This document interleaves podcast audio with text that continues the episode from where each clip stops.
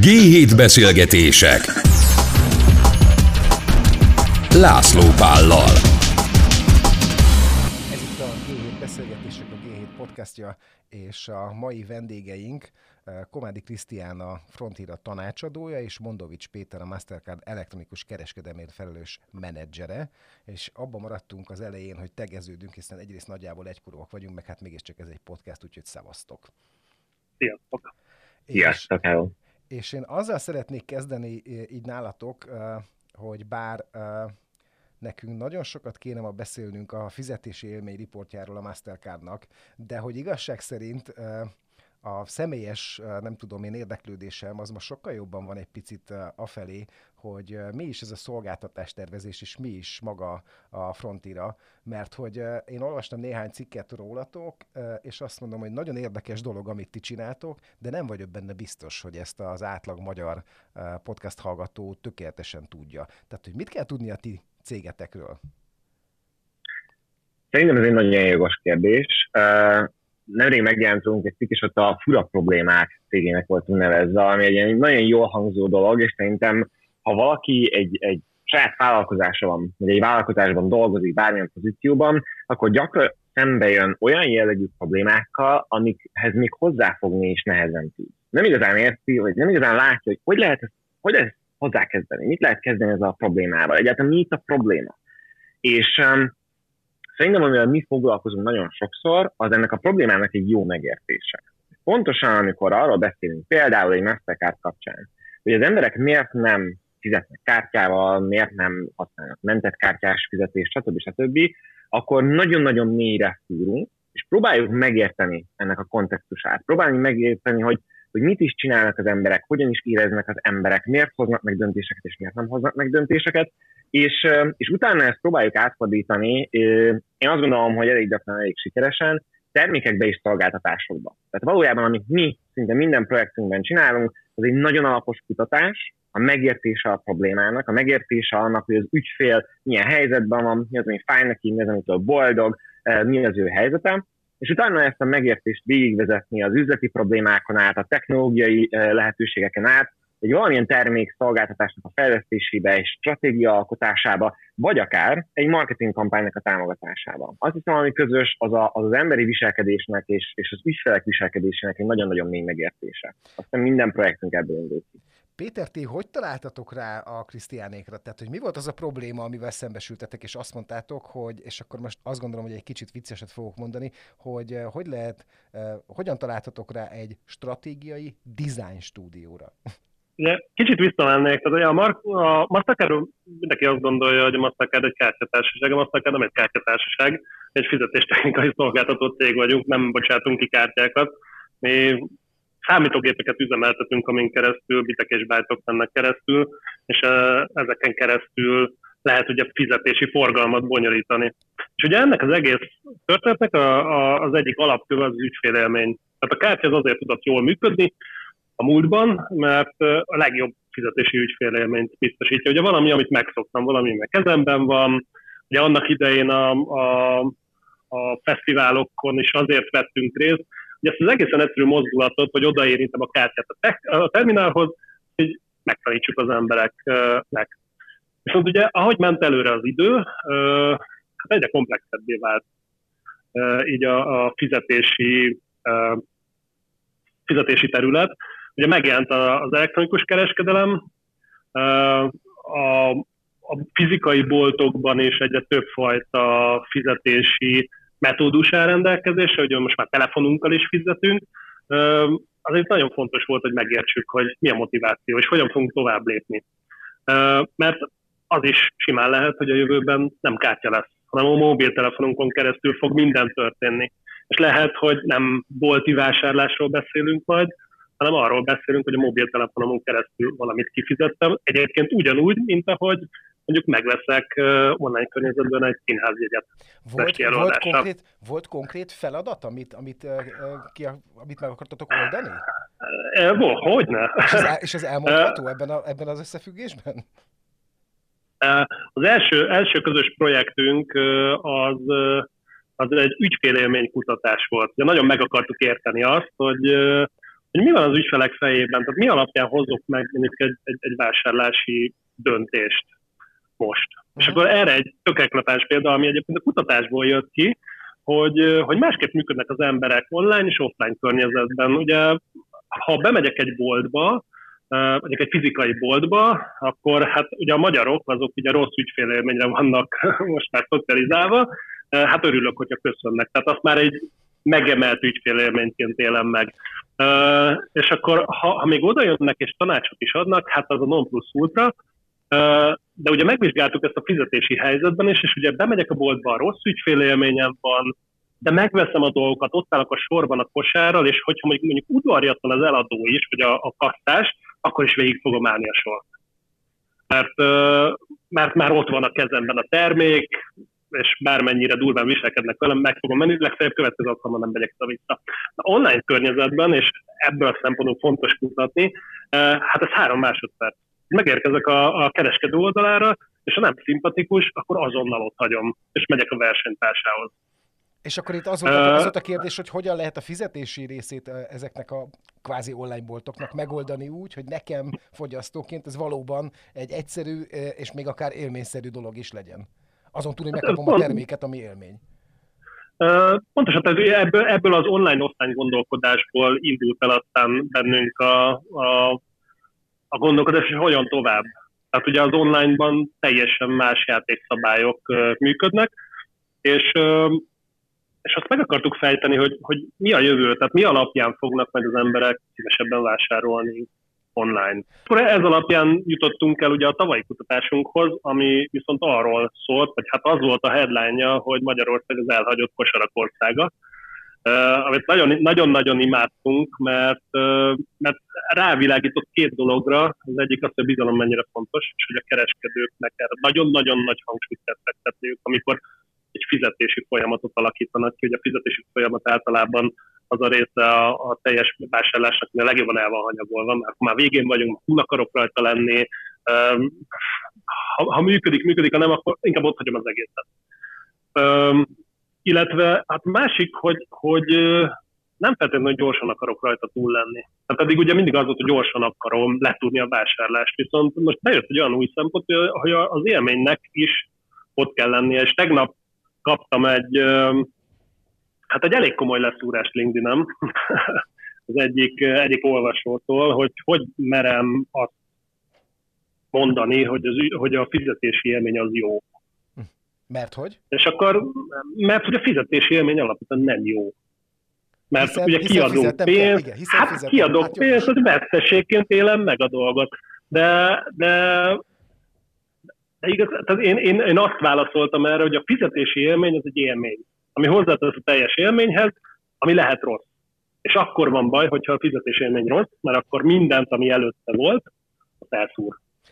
Azon gondolkodtam, hogy olvastam a ti fizetési élményriportotokat, mert ugye ebből, ebből készültem, ami nálatok készült, és hogy azon gondolkodtam, hogy ez a pandémia, amit az elmúlt másfél évben végig söpört rajtunk, hogy ez mennyire változtatta meg akár az én, nem tudom, vásárlási szokásaimat is. Tehát, hogy én is sokkal többet vásárolok online, és nekem is sokkal fontosabb az, hogy viszonylag gyorsan, de hogy mondjuk egyszerűen és átláthatóan átjussak a fizetésen. De, amit az előbb mondtál, hogy vannak a, tehát hogy úgy hívtátok ezt a dolgot, hogy az elhagyott elhagyott kosarak országa. Én éppen tegnap szembesültem azzal, hogy nem mondom meg melyik boltban akartam vásárolni, mert hogy valami akció, nem tudom, izé-bizé, és hogy megnyitottam az oldalokat, rájöttem, hogy jó sok hónappal ezelőtt én abba hagytam ott a vásárlást, mert hogy nem sikerült átvernem magamat megfelelő módon, pont a fizetési részén ennek a dolognak, és a kosaramban még volt egy csomó olyan termék, amit hónapokkal ezelőtt dobáltam bele. Szóval hogy azon gondolkodtam, hogy ez a pandémia mennyire változtatta meg a, a, a, az egész rendszert és a, az online szolgáltatásokat. Mit láttok ti adatokban? Uh, bocsánat, vissza, visszakérdezhetek, hogy emlékszel, hogy miért nem fejezted be a, vissza, a emlékszem, fizetést? Emlékszem azért, mert hogy nekem el van mentve a böngészőmben az összes fizetési adatom, és egyszer csak kiderült, hogy nekem ezt nem, tehát az a felület, amit a, a cég adott, az nem tudja használni, a, most megmondom, a Chrome-nak a, a, a cuccát, ezért nekem újra be kéne írnom a kártyaszámomat, a, a titkos kódomat, meg a lejáratot, meg a nevemet, meg a bankom nevét, meg a nem tudom én mit, és úgy voltam vele, hogy én nekem nincs kedvem ezen végigverni magamat, majd annyira nem fontos ez a dolog, és ott hagytam őket. Tehát, hogy ez, egy, ez, a, ez a fizetési élmény szerintem, amikor az van, hogy egyszerűen gyorsan, de átláthatóan meg tudom csinálni a dolgot. Itt nem sikerült. Valószínűleg két évvel ezelőtt még másképp gondolkodtál volna.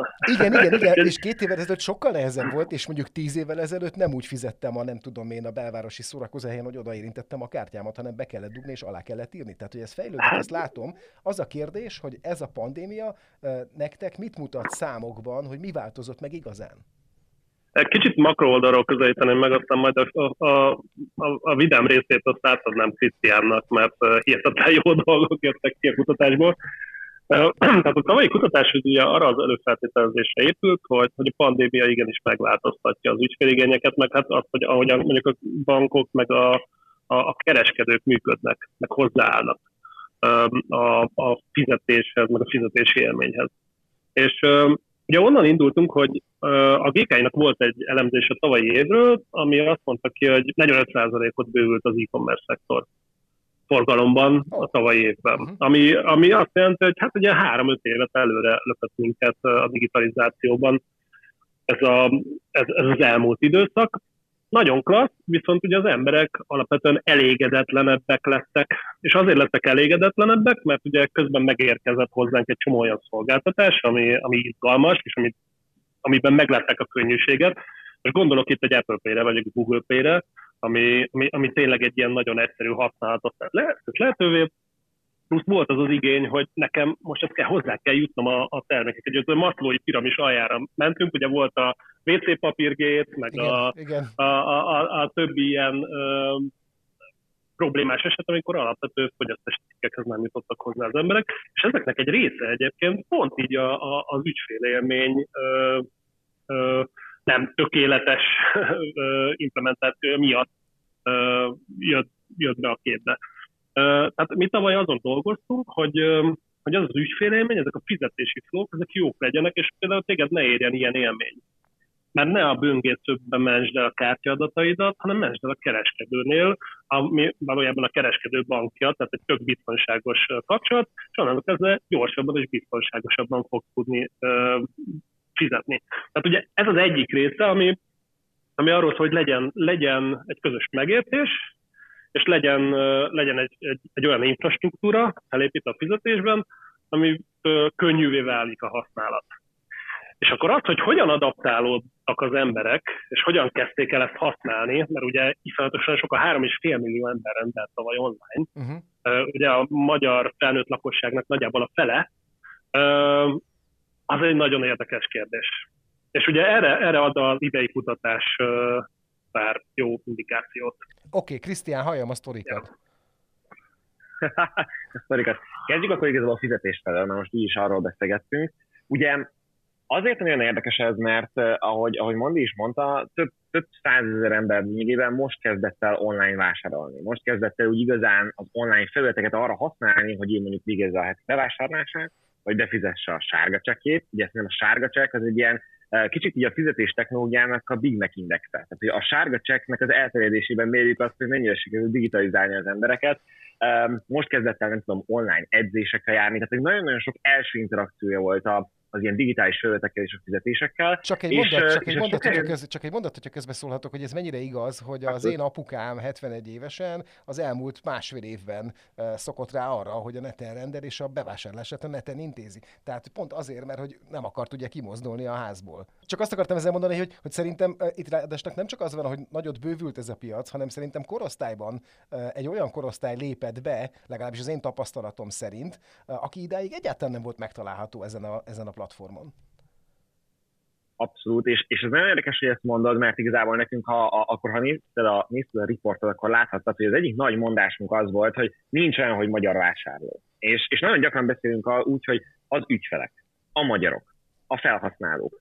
És ez nem igaz. Ilyen, ilyen nincs. Nem tudod azt mondani, hogy vannak az ügyfelek, hogy vannak a felhasználók, hogy vannak a magyarok, hanem különböző szegmensek vannak, különböző csoportok vannak, akiknek nagyon-nagyon mások az igényeik, a szokásaik, az, hogy hogyan viselkednek, vagy hogyan vásárolnak, és, és szerintem sokkal inkább érdemes így tekinteni erre, és pontosan az életkori különbség, amit te is mondtál, ez egy nagyon jó példa erre, mert egyértelműen azt látok ebből a kutatásból, illetve a egyéb kutatásokból is, amit a frontirában csináltunk, hogy ezek kezdenek elmosódni. Kezd elmosódni az a, az a mondjuk úgy, hogy mítosz, hogy, hogy hát az idősek nem digitális. Az idősek nem digitálisan affinisek. Ez egy picit egy visszatérő ilyen topos, hogy, hogy az idősek nem használják az internetet, és, és ez egyáltalán nem így van. Tehát, tehát mi nekünk a, a felmérésből láttuk, hogy, hogy mondjuk azok, akik hetente vásárolnak online, azok körében az 55-60 éves korosztályból képviseltette magát a legnagyobb arány. Uh-huh. Ők voltak, akik leggyakrabban vásároltak hetente online. Ez egy olyan dolog, ami, ami azt hiszem, hogy eléggé szemben megy mindennel, amit az elmúlt években egy picit, picit gondoltunk arról, hogy, hogy a különböző korosztályok mennyire digitalizáltak, és szerintem ez például egyértelműen azt üzeni minden elkereskedelmi szereplő felé, hogy, hogy bizony azt a, azt a mondatot, hogy hát az idősek nem elég digitálisan affinisek, ezt el kell felejteni, és, és azon kell gondolkodni helyette, hogy ezeket a különböző csoportokat, amiket eddig kizártunk, mondjuk úgy az elkereskedelemből, vagy az online, vagy a digitális élményekből, mondván, hogy ők úgyse fogják ezt használni, hogy lehet minél aktívabban bevonni, és megnézni, hogy ők mitől használják máshogy mondjuk az internet. Uh-huh. Mitől vásárolnak máshogy mondjuk az idősek. Mi az, ami ahhoz kell, hogy nekik például a bizalmat, ami az egyik legnagyobb gát a digitális eszközök használatában át tudjuk hidalni, mert valószínűleg a, a, a 70 éves apukádnak teljesen más dolgok kellenek ahhoz, hogy meg tudjuk győzni őt arról, hogy egy weboldal hiteles és megbízható, és nem fogja ellopni a pénzét, és meg fogja kapni a pontosan, termékét, pontosan. Mint, mint egy 18 éves tiktokernek, aki, aki ebben nőtt bele. És nem arról van szó, hogy az idősek nem szeretnének online vásárolni, csak máshogy kell megközelíteni ezt a dolgot. Akkor tudod nekem, erről, figyelek. nekem erről az jut eszembe, hogy ugye a tavalyi stadiban egy, egy, egy olyan kiemelkedő pont, hogy megkérdezik az embereket, hogy mitől tartanak egy fizetési oldalt megbízhatónak, és hát előtt a kígyzöld lakat.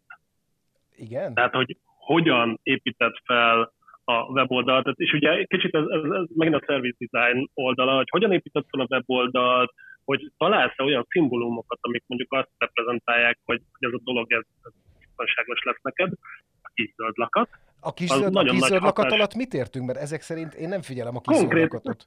Hát, vagy nem veszed észre, de tudat alatt ott van. Hát a fizetésnél, amikor a fizetési oldalra beírod mondjuk a bankkártya számodat, ott van egy kis zöld lakat, Tényleg. az azt fogja neked elmondani, hogy ez egy biztonságos Tényleg. oldal. Tényleg, most jut eszembe. De hogy és nem mindenki kaphatja meg a kis zöld lakatot. Uh-huh. Így van. Igen. És ami nagyon érdekes, hogy ugye, mivel tavaly is elvégeztük ezt a kutatást, illetve idén is elvégeztük ezt a kutatást, nagyjából átvettek a kérdések benne, amiket föltettünk így a, a, a szörviben, vagy hát a, a panel kérdőívben, ezért össze tudjuk hasonlítani, és például azt látjuk, hogy ezt, amit a Mondi is említett, hogy mitől lesz valaki számára egy webshop megbízható, ebben azért volt egy-két apró változás. Tehát tavaly óta például 27%-ról 40%-ra növekedett azok az aránya, akiktől, akiknek a bankkártyás fizetést teszi megbízhatóvá például a weboldalt. És nagy valószínűséggel ez azért lehet, mert ahogy, ahogy elkezdték az emberek egyre többet használni a, a, az internetet és online vásárolni, valahogy fölismerték ezt a kettő közötti korrelációt, hogy jellemzően azok az oldalok, ahol, ahol lehet bankkártyával fizetni, az már valamilyen megbízható oldal. Azért általában egy fizetési szolgáltató nem működik együtt akárkivel, és, és ha el lehet bankkártyával fizetni, akkor én valószínűleg meg fogom kapni a termékemet, és ez egy, ez egy valid, valid cég. És ez egy nagyon érdekes, hogy ez a változás fél egy év alatt lezajlott, hogy, hogy másfélszeresére nőtt azok az aránya, akiknek nem a zöld lakat, hanem a bankkártyás fizetés az, ami megbízhatóvá teszi weboldalt. És szerintem ezek a tendenciák nagyon-nagyon érdekesek. Hogy azon gondolkodtam még, hogy azt hiszem az év elején jött be a két lépcsős azonosítás, ugye? Ezt ebben meg tudtok erősíteni. Igen. Csak én nem emlékszem. Igen. A, a Január dátum, 1. Igen, a dátumot pontosan nem emlékszem. És hogy igazság szerint nekem például, vagy a környezetemben a barátaimnak, akik mind különböző bankoknál vannak, mindenkinek volt vele valami elképesztő problémája. Nem úgy működött, nem így, izé, nem tudom, mindenhol. Hogyha ha, ha mondjuk Krisztián, ti az én bankomnál lettetek volna, akkor mit mondtatok volna, hogy mire kellett volna igazán figyelni, hogy ne kelljen nekem, aki egyébként vásárol az interneten, és azt gondolom, hogy nem vagyok túlzottan elmaradott ebben a kérdésben, hogy ne, ne legyen ez egyáltalán probléma. Tehát, hogy hogy lehet másként összerakni egy ilyen rendszert szerintetek, hogy az valóban egyszerű és gördülékeny legyen? Mert ha jól értem, akkor ti pont erre, erre mentek rá, hogy azt mondjátok, hogy én ki fogom találni, hogy a te ö, ö, ö, ügyfeled, ami ugye nincs ilyen kategóriánk, hogy ügyfél, ezt az előbb említetted, de hogy mondjuk a te vevőid, hogy azok hogy tudnak a legkönnyebben hozzáférni a te szolgáltatásodhoz. Tehát mi a ti módszeretek, az a kérdés tulajdonképpen?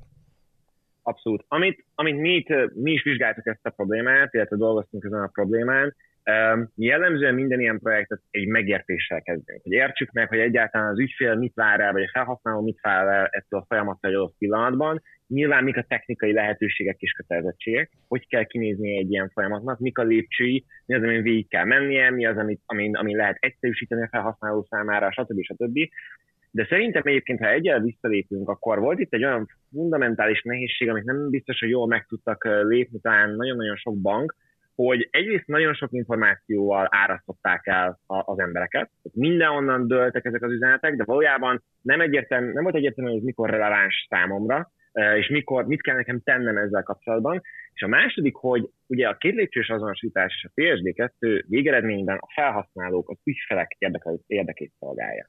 És ezt valahogy nem, nem sikerült átadni. Egy picit, picit valahogy megmaradt az az érzés, hogy hát ez egy ilyen kötelező valami, amit meg kell csinálni, és nagyon sajnáljuk, hogy neked ezt meg kell csinálnod, és mindent megteszünk, hogy ez minél rosszabb legyen, vagy minél jobb legyen számodra, és nyilván ez már ugye elülteti az emberben azt az érzést, hogy na már megint valami, amivel foglalkoznom uh-huh. kell, miért kell már megint nekem valami ilyet csinálnom, ahelyett, hogy megpróbálták volna átfordítani ezt egy kicsit abba, hogy figyelj, most teszünk valamit, mivel minden eddignél biztonságosabb lesz számodra a dolog, és végigvezetünk a folyamaton, hogy neked pontosan mit kell csinálnod ahhoz, hogy ezek után ugyanolyan kényelmes legyen a fizetés élménye, mint eddig. És ehhez képest például mi azt láttuk a kérdőívben, hogy az emberek fele mondta csak azt, hogy elengedő tájékoztatást kapott, és megértette, hogy miről szól az egész. És mindenki másnál valamelyik kimaradt a kettőből. Vagy, vagy nem kapott elég tájékoztatást, vagy nem érezte, hogy ez, ez egyáltalán miről Fontos. szólt, vagy nem értette, hogy mi történik itt. Tehát, hogy nem, nem azt mondom, hogy az edukáció, mert szerintem az edukáció az kicsit elviszi abba az irányba, hogy, hogy információ, nem csak feltétlenül az információról van szó, hanem hogy hogyan keretezzük ezt az információt, és utána hogy, hogy mondjuk el a felhasználónak, hogy mit kell tenni. Péter? Én kicsit így a háttérből, vagy hogy mondjam, a színfalak mögül követtem végig ezt a folyamatot, és azt kell mondjam, hogy a bankok eszméletlen jó munkát végeztek. Tehát, tehát hogy az én volt. személyes tapasztalatom ellenére te dicséred őket. Igen, mert a következő evolúciót kellett itt megugrani. Tehát ugye arról beszélünk, hogy itt, itt egy paradigmaváltás kellett végrehajtani. Ugye eddig beírtam a bankkártyaszámomat, PVC kódot és lement a rendelés. Innentől kezdve ugye két dolgot írt elő a, a maga a, a, a, a PSD2, vagy az erős ügyfélteljesítés. Az egyik az az volt, hogy kell egy mobil eszköz, ami jóvá hagyom. Uh-huh. Na most itt ugye nagy kérdés, hogy a userek hány százaléka rendelt mobilról, vagy használ mondjuk mobilbanki alkalmazásokat. Tehát edukálni kellett az embereket arról, hogy igen, és akkor aktiváld a mobilbanki alkalmazásodat, és akkor azon keresztül, vagy push üzenet, de azt se tudták, hogy mi az a push üzenet, vagy kapsz valamilyen egyszer használatos kódot, miért kapok egyszer használatos kódot, hova írom be, különbözőek a fizetési oldalak, különbözőek a fizetési flók, tehát így tök, tök, tök confuse volt az egész. És ugye a, a bankok felkészültek a háttérrendszerek szempontjából erre, azért itt volt egy kommunikációs aspektus, és azért ezt a játékot ugye 10 millió ember felé játszunk itt Magyarországon. Mi ugye abban segítettünk, hogy ezeknek a folyamatoknak egy jó nagy része az a mi ID check rendszerünkön keresztül megy, tehát ott valamennyire egységes volt a folyamat. És akkor jött a következő lépés, tehát így ugye január 1-én elindultunk, úgyhogy a bankok egy jó nagy részénél ugye ez a one-time password azonosítás volt bent. És egy hónapja meg jött a biometria. Hogyan állítatsz át ennyi embert a one-time password a biometriára? Ez, ez volt a nagy kérdés. Viszont azt látjuk, hogy hát az embereknél ott a biometria van, és ugye Google Pay és Apple Pay van, és most már a mobilbanki alkalmazásokban is, meg, meg egy csomó más alkalmazásban az új lenyomatommal, vagy az arcommal e, regisztrálva, látják az előnyét, és elkezdték használni. Uh-huh. Tehát ezek a kezdeti nehézségek, ezek most azért erősen kisimultak, és most már tényleg az a, az, a, az, az ígéret, az teljesül, hogy ez egy sokkal biztonságosabb és jobb float eredményez, mint, mint előtte. Bocsánat, csak annyit hagyd hozzá, amit mondod, mert ez nagyon nem fontos, uh, amit Péter is mondott, hogy itt igazából a, a, a, az erős ügyfélhitelesítés megmutatja ezt a nagyon komoly trade-offot, vagy nagyon komoly átváltást, vagy konfliktust a biztonság és a használhatóság között. Ez olyan, mint egy libikóka egy picit, hogy nyilván a biztonság, amikor biztonságra törekszünk, akkor jellemzően próbáljuk nehézzé tenni a hozzáférést valamihez, hogy minél nehezebb legyen bejutni, elérni, használni, stb. Amikor pedig a használhatóságra törekszünk, akkor próbáljuk minél könnyebbé tenni azt, hogy hozzáférjünk valamihez. És ez a kettő konfliktusban áll egymással. És nyilván egy, és teljes mértékben érthető, hogy egy nagy szervezet, főleg egy bank, akinek törekednie kell arra, hogy jogilag megfeleljen, pénzügyileg megfeleljen, EU-s szabályoknak megfeleljen, ott a, a kockázatkerülés és az, hogy megfeleljenek mindennek, és biztonságban legyen az embereknek a pénze, az, az minden előre való. És érezhető az, és érthető az, hogy ilyenkor néha ez a használhatósági aspektus csorbát szenved. De szerintem, ahogy, ahogy Péter is mondta, valóban az első egy hónapban voltak bakik, de valójában mostanra nagyon jól felvették a lépést, és azért ez nem egy egyszer lejátszott játszma. Nyilván, hogyha volt is pár embernek egy-két rossz első élménye, még így bőven van lehetőség arra, hogy javítsanak ezen, ahogy biztos vagyok benne, hogy még rengeteg iteráció is fog működni. Péter, tőled még azt akartam megkérdezni, hogy a múltkor beszélgettem egy Mastercardos, Mastercardos kollégával, aki nagyon érdekes számokat mondott nekem, arra vonatkozólag, hogy Európában és a világban hol ragaszkodnak a legjobban a készpénzhez. Ez annyira megragad bennem, hogy például a németek, az osztrákok és a japánok. És a japánoknál, ami egy szuper digitális ország, most már nem is tudom mióta és milyen fantasztikus dolgokat csinálnak, hogy ott például elképesztően ragaszkodnak magához a készpénzhez, a jenhez. És hogy tehát én mit láttok, hogy van-e olyan jövő, amikor mondjuk Magyarországon nem készpénzben fogunk a lehető legtöbbet költeni, hanem, hanem át tudunk állni végre egy készpénzmentes világra? Van-e ja, egyrészt, az, egyrészt az általad említett országok ugye egy dologban nagyon erősek, és azok a tradíciók. Uh-huh. Uh, én úgy gondolok a, a magyarokra, hogy mi alapvetően egy, egy nagyon innovatív nép vagyunk. Hát egy csomó innováció fűződik a nevükhöz. És uh, azzal mondjuk nem árulok el nagy titkot, hogy amikor a, a, az egyérintéses fizetést bevezettük, akkor nagyon sokáig a világon az első három ország között voltunk tranzakciószámban, úgyhogy magunk mögé utasítottunk mondjuk olyan kis piacokat, mint az Amerikai Egyesült Államok vagy Oroszország. Tehát így, így és, és azt, azt is látjuk, hogy még a mobil használat és a mobil fizetés és a mobil digitalizáció, különösképpen egyébként a banki digitalizációval, az, az, az így rendületlenül tör előre. Most ugye, hát igen, 20% a, a, a teljes forgalomnak, vagy retail forgalomnak történik jelenleg elektronikus csatornákon. Ez szép lassan megy előre, de úgy gondoljuk, hogy, hogy most azért az elmúlt másfél év az egy, hozott egy jó nagy lendületet ebbe a folyamatba. Tehát akkor lesz Pro... olyan pillanat, amikor, amikor mondjuk ez a 20% ez akár 50 pluszba vált, szerinted? Hát, Mert az már lenne valami. Aki, aki, aki most így, azt így megmondaná, hogy mikor lesz az év, azt, azt meghívnám egy mindent bele sörözésre és vacsorára. Senki nem tudja, nagyon sok minden befolyásolja. Egyrészt az, hogy a digitalizáció mennyire megy előre, másrészt az, hogy az embereknek mennyi, vagy milyen struktúrájú a, a, a, a bevételi szerkezete, tehát hogy milyen forrásokból jönnek be pénzek, és leginkább hova jönnek be pénzek. Illetve, illetve az elfogadó hálózat is azért, azért befolyásolja ezt a képet. Én azt gondolom, hogy ez a folyamat az most előre fog menni, ez most kapott egy jó nagy lökést. Azt nem gondolom, hogy itt százszerzékos készpénzmentes társadalom lesz a téven belül, tehát utopisztikus dolog. Viszont, viszont hát mi mindent meg fogunk tenni a mi részünkről, hogy, a fizetések azok kényelmesebbek legyenek, és az emberek azok így organikus szinten kezdjék el ezt használni, mert, mert egészen jobb a készpénz. Ebben mondjuk egyet is tudunk érteni. Ja, és ha, ha már a kutatásoknál tartunk, ugye az elején említettük azt, hogy hogy, hogy itt az infrastruktúra az, az meg kellően kiépült, és, és egyébként az emberek fejében ott van, hogy lehet fizetni, de az is egy kérdés, és ez egy nagyon fontos kérdés, és marketing szempontból meg végképp fontos kérdés, hogy megértsük, hogy mik az embereknek a motivációja, hogy milyen helyzetben használják ezeket a, az eszközöket. Ugye tavaly volt egy, egy, egy globális kutatásunk, amiben Magyarországon azt hiszem a hetedik leggyakrabban vásárolt termék a párna volt. A párna? Miért volt a párna? A pár, amin alszom. Igen, és miért fontos kutatni ugye ezt a dolgot? Hát a párna azért vált uh, hetedik leggyakrabban vásárolt terméké Magyarországon, mert mindenki az helyben dolgozott, és kellettek a párnák ahhoz, hogy alátámasztuk a telekunkat, a számítógépet, stb. stb.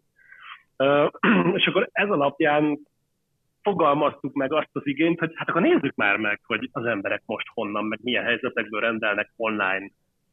Az ezt, az, amit Krisztiánék ezt, ezt, ezt, olvastam a kutatásokban egyébként, hogy, hogy volt ilyen, hogy biciklizés közben vásárolni, tehát hogy én szoktam fura helyeken, nem tudom, használni a kártyámat, meg szoktam fura dolgokat csinálni, pláne egy két gyerekem van, tehát az aztán tényleg a legfurább helyekre szorít téged, de hogy az, hogy biciklizés közben vásárolni, ez még életemben nem jutott volna eszembe. De mi, mi, miket találtatok még, Krisztián? És akkor most vannak azok a sztorik, amiket az előbb kértem, de nem mondtad el.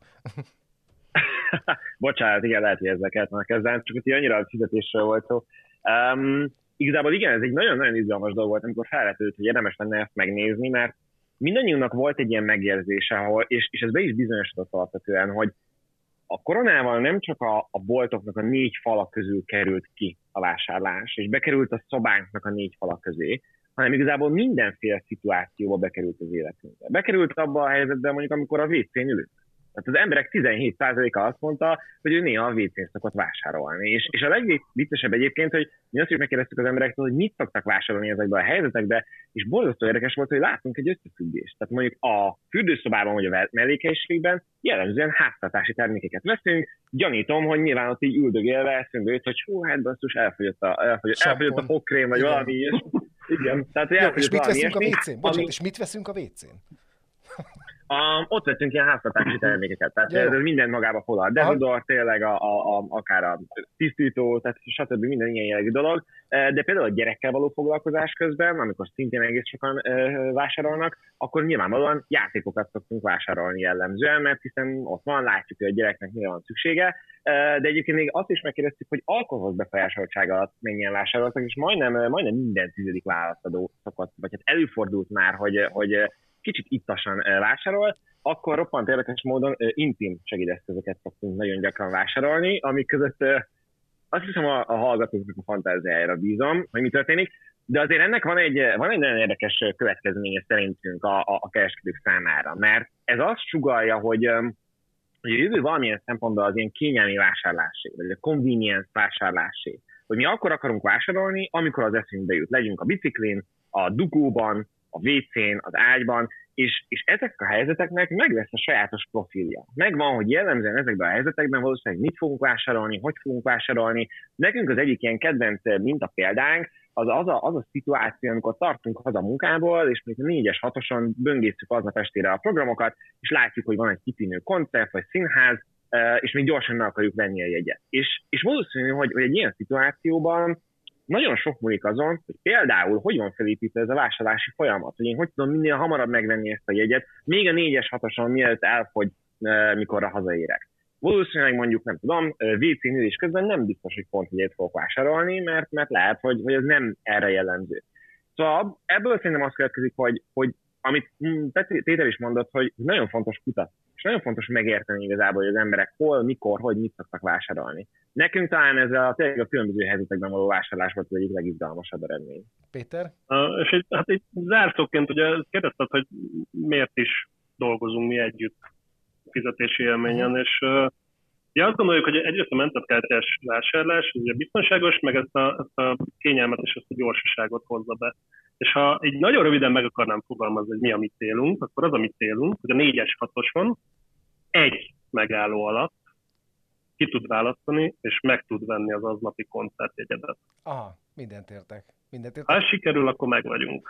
Én nagyon szépen köszönöm mind a kettőtöknek, hogy itt voltatok. Ez volt a G7 podcast, a G7 beszélgetések, és köszönöm szépen a Mastercardnak, hogy létrejöhetett ez a beszélgetés. Szevasztok!